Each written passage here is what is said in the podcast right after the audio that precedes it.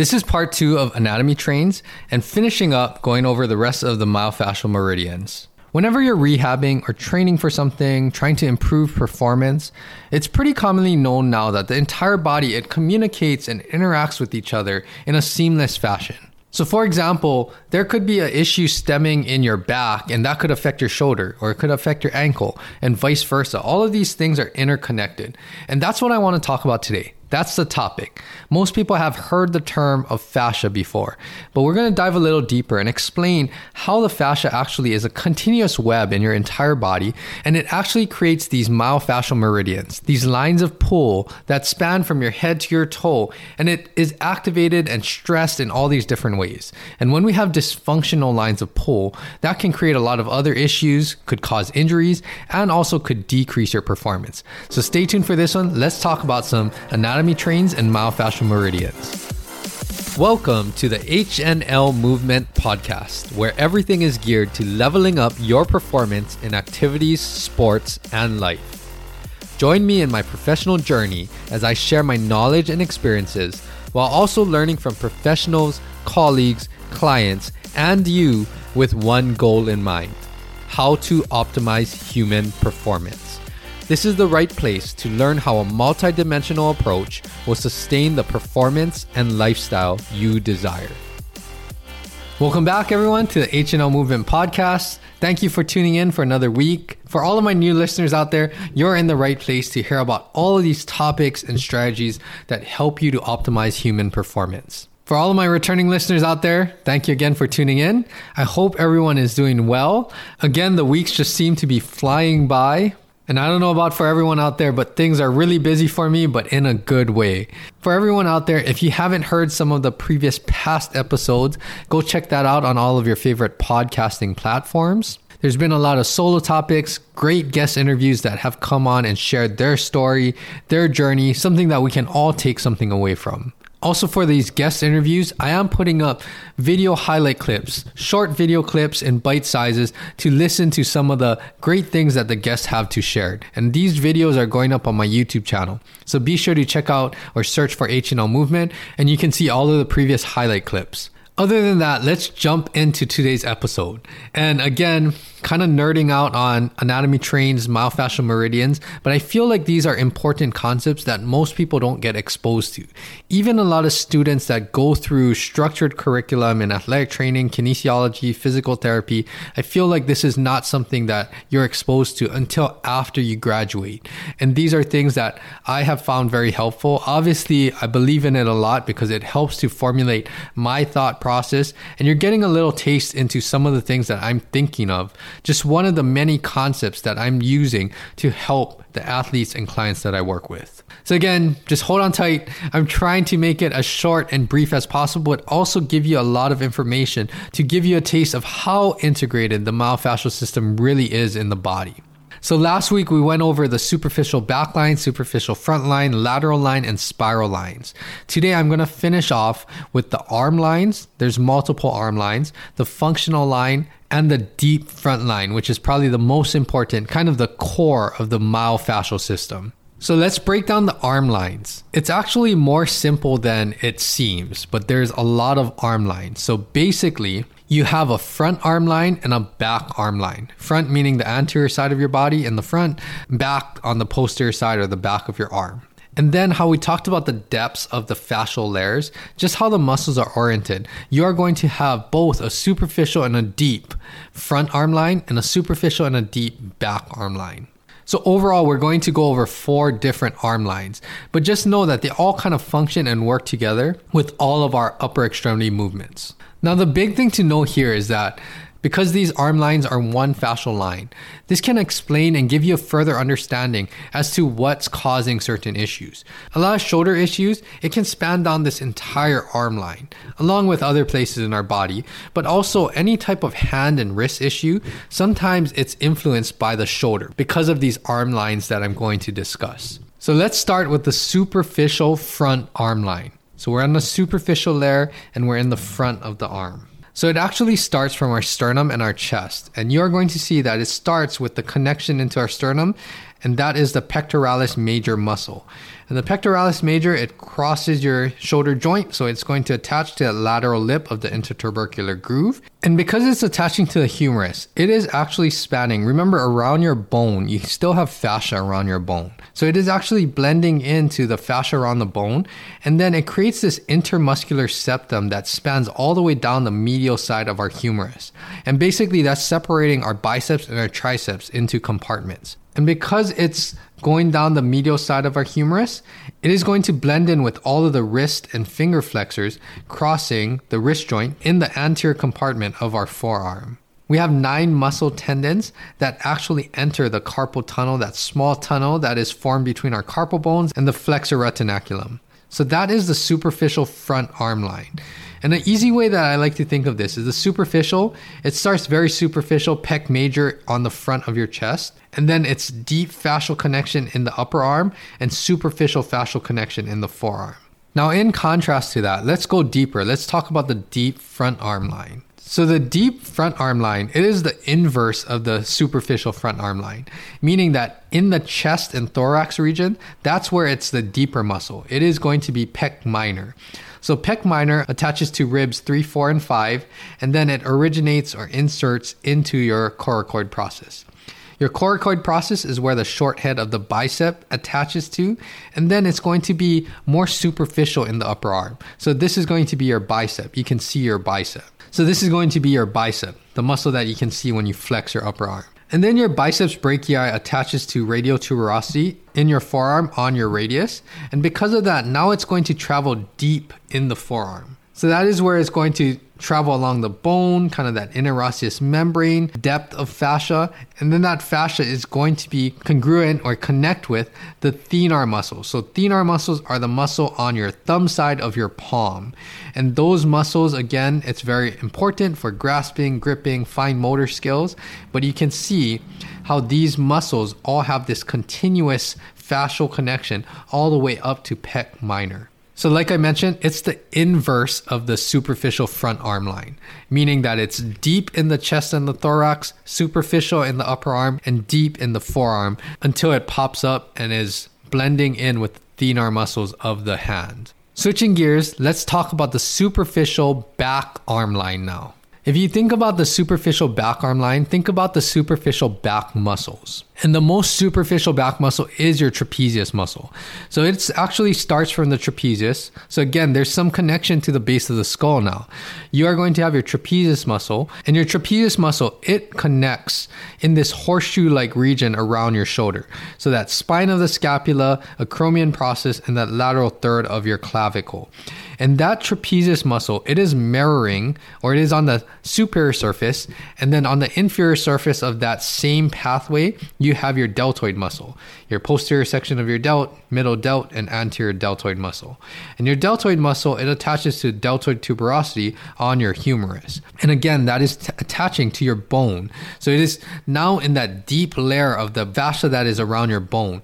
And it is going to go down and form that lateral intermuscular septum and this again separates on the lateral side your biceps from your triceps. So it creates that anterior and posterior compartment in your arm. Then it is going to travel all the way down to your lateral epicondyle region, where it is going to now blend in with these muscles that are more superficial in the forearm. It is going to blend in with all of the wrist and finger extensors.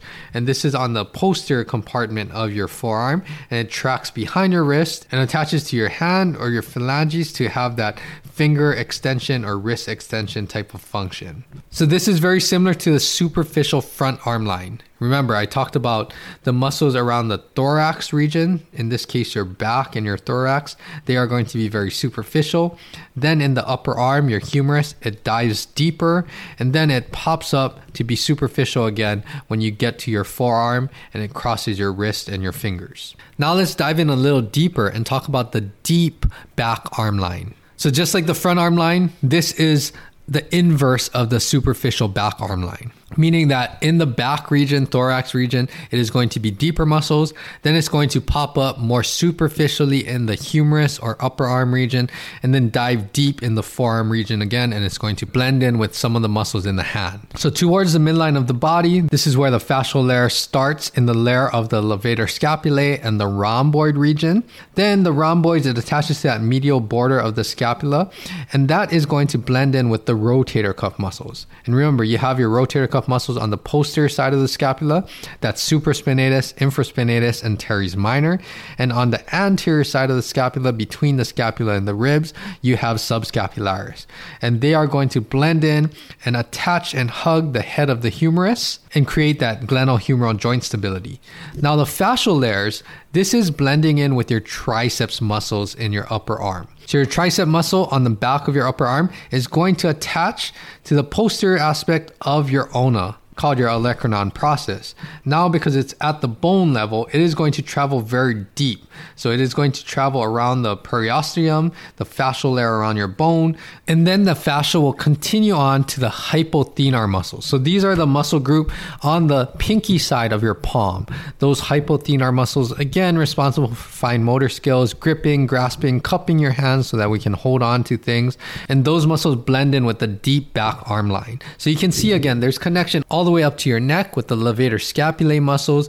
And this can explain a lot of reasons why we have certain compensatory functions, compensatory movement patterns, tightness, any dysfunctional type of movement down this line. So overall, the key things that I like here is that whenever we're stretching shoulder, chest, upper extremity type of muscles, if I feel that is beneficial, I tend to stretch the entire line system down your arm, meaning that I am getting some forearm, wrist, finger type of stretching in addition to what's going on and how we're stretching at the shoulder.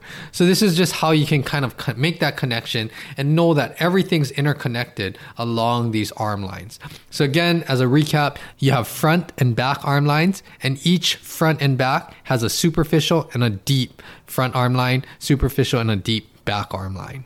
Next, let's talk about the functional line. So, this is something that you're going to see a lot of similarities, but it's something that supplements the function of the spiral line.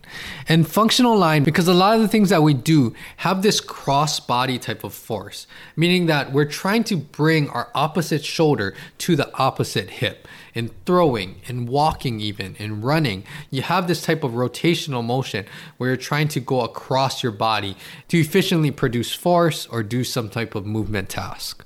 Basically, the functional line is the link between one shoulder girdle upper extremity to the opposite hip and lower limb. We are going to start in the back of the body with your latissimus dorsi muscle. So your latissimus dorsi muscle, it is going to attach to your humerus and attach and blend in with that thoracolumbar fascia again. And that also blends into the fascia over your sacrum, which is in the same layer as your gluteus maximus muscle. So your gluteus maximus muscle is going to attach and blend into your IT band and attach to that greater trochanter region. But also in that same layer, you have your vastus lateralis, the lateral muscle of your quadriceps. And that vastus lateralis muscle is going to attach to your quad tendon and eventually to your patellar tendon. So those muscles are actually termed the back functional line. And then you're also going to have a front functional line, which is going to again do the same thing. Try to link the upper extremity, that shoulder girdle, to your opposite hip. So the front functional line, it is going to connect and link the shaft of the humerus to the lower portion of your pectoralis major muscle. It says more lower portion because that's the layer that has direct communication and connection with your rectus abdominis. And your rectus abdominis is going to attach on the medial aspect of your pubic bones, which will blend into the adductor longus muscle that attaches to your femur. So you can see how this integration links the femur all the way up to your humerus. And again, it's kind of this cross body action where you are trying to bring this one shoulder to your opposite hip and thigh. Again, one of the things that I like to do is think about this with the spiral line because both of them will work together, supplement each other, and a lot of athletic movements or even daily movements that involve this cross body action, that is what the functional line and the spiral line is really supporting those types of movements. And lastly, let's talk about the deep front line. So this is really like the body's myofascial core. This line is super crucial to maintain posture, to work with the other lines, and to keep our body in balance. The big primary functions of this deep front line is to maintain that medial longitudinal arch in our foot, that inner arch, to try to keep that lifted and supported. That in turn helps to stabilize our leg, especially our lower leg portion. Up the chain, it will help to support the anterior aspect or the front aspect of our spine. It helps to support proper breathing function and stabilize our chest, and also plays a crucial role in neck posture and alignment and stabilizing our neck region as well. So this gets a little complex, so we're to break it up and I'm to break down where this pathway, the line of pull, this myofascial meridian actually lies. So starting at the foot, we are going to start with tibialis posterior and the flexor muscles of the toes. So you have flexor digitorum longus and flexor hallucis longus, the four toes and the big toe respectively. And those muscles are going to start from underneath the foot and it is going to come up behind that medial malleolus and attach to the tibia and the fibula. And then it is going to blend in that same fascial layer up the posterior side of the tibia and it is going to blend with the fascia around the popliteus muscle. So the popliteus muscle is a small muscle behind your knee that is responsible for unlocking our knee when we're coming out of full knee extension. You don't really have to know the reasoning behind that right now, but that muscle is going to cross the knee joint. So from the tibia to the lateral condyle of the femur. This is also the same layer of the knee joint capsule. And if we trace up, we're going to move more to the medial side now. And then we're going to move up and it's going to blend in with the intermuscular septum that divides the medial compartment of the thigh, your adductor muscles, and the posterior compartment of the thigh that houses your hamstring muscles. So it is going to be in that fascial layer and blend in with the muscles of adductor magnus and adductor minimus. From there, it's going to blend into the small muscles of our pelvic floor. And our pelvic floor has a lot of muscles that is very involved with intra abdominal pressure, trying to create that core stability from the bottom or the floor of our pelvis. And looking at the pelvic floor muscles, you also have one of the deep hip lateral rotators or external rotators, your obturator internus. So it is going to blend in with that sheath the fascia of the obturator internus. And again, this is going to be same level or same depth as the anterior surface of the sacrum, the fascia that covers the sacrum. And as you can probably guess, because we're going to be on the front side or anterior side of the spinal column, the myofascial connection continues along the anterior longitudinal ligament that goes all the way up the spinal column on the anterior side, the vertebral body side, the anterior surface of the vertebral bodies, all the way up our spinal column, all the way up to our skull. Now, I'm going to stay more on the posterior side of the body because it kind of deviates. And there's an anterior, middle, and posterior, I guess you could call it divisions, when we get into the thorax in the rib cage of this deep front line. So sticking with that posterior side, we are on the posterior side within the abdominal and thoracic cavity. So that is where, as I mentioned, anterior longitudinal ligament sits on that posterior aspect, that posterior wall, but it's on the front side of the vertebral bodies and the vertebral column. And from there, it's going to blend in with the longus colli and longus capitis muscles. And you can kind of see here, this is anterior longitudinal ligament, and you're going to have longus colli muscles and then longus capitis muscles, which attaches to the skull. So that is, you can kind of see it's on the posterior side of this thoracic cavity, that cervical region as well, but it's sitting in front or the anterior side of the vertebral column. So next, let's jump more into the anterior section or division of this deep front line. And it is going to include more of the adductor groups. So again, it came up from that posterior side of the knee joint capsule, popliteus muscle fascia, and then it blended in with that intermuscular septum that separated the medial compartment from the posterior compartment. But now more of the adductor groups that sit more anteriorly, that is going to be part of the deep front line as well. So this is going to blend in with the anterior part of that intermuscular septum, now dividing the adductor group from your quad group, and it's going to continue over adductor longus and adductor brevis, as well as pectineus, which is a little higher, and of course the iliopsoas muscle group. So iliacus is the one that attaches or spans on the ilium or your iliac crest as well, and you're going to have psoas major and psoas minor. Remember, psoas major, it crosses the hip joint So it's attaching on that lesser trochanter of the femur and it's going to attach to the transverse processes of your lumbar spine. Because of that, it has a strong influence on lumbar spine positioning, whether this muscle is tight, if you can stabilize your core effectively to generate force through your hip flexor group. All of that is very important for the deep front line. And then as we go up, we're still on the poster aspect of the abdominal cavity. But because we're so deep, we're on that posterior wall, it is going to blend into that diaphragm and that posterior aspect of your diaphragm. And that blends in with that entire diaphragm, that dome shaped like muscle that you can see, which is going to be in the same fascial depth as the fascia on the inside of your rib cage, that thoracic fascia as well as your transverse thoracic muscles. And those are on the inner side of your rib cage again. And then from there, it is going to continue all the way up to the first rib, where we get to the infrahyoid muscles. So those are the muscles that are involved in swallowing, right? So that we can eat and drink things. And then you have that blend into the suprahyoid muscles. So the muscles above the hyoid bone.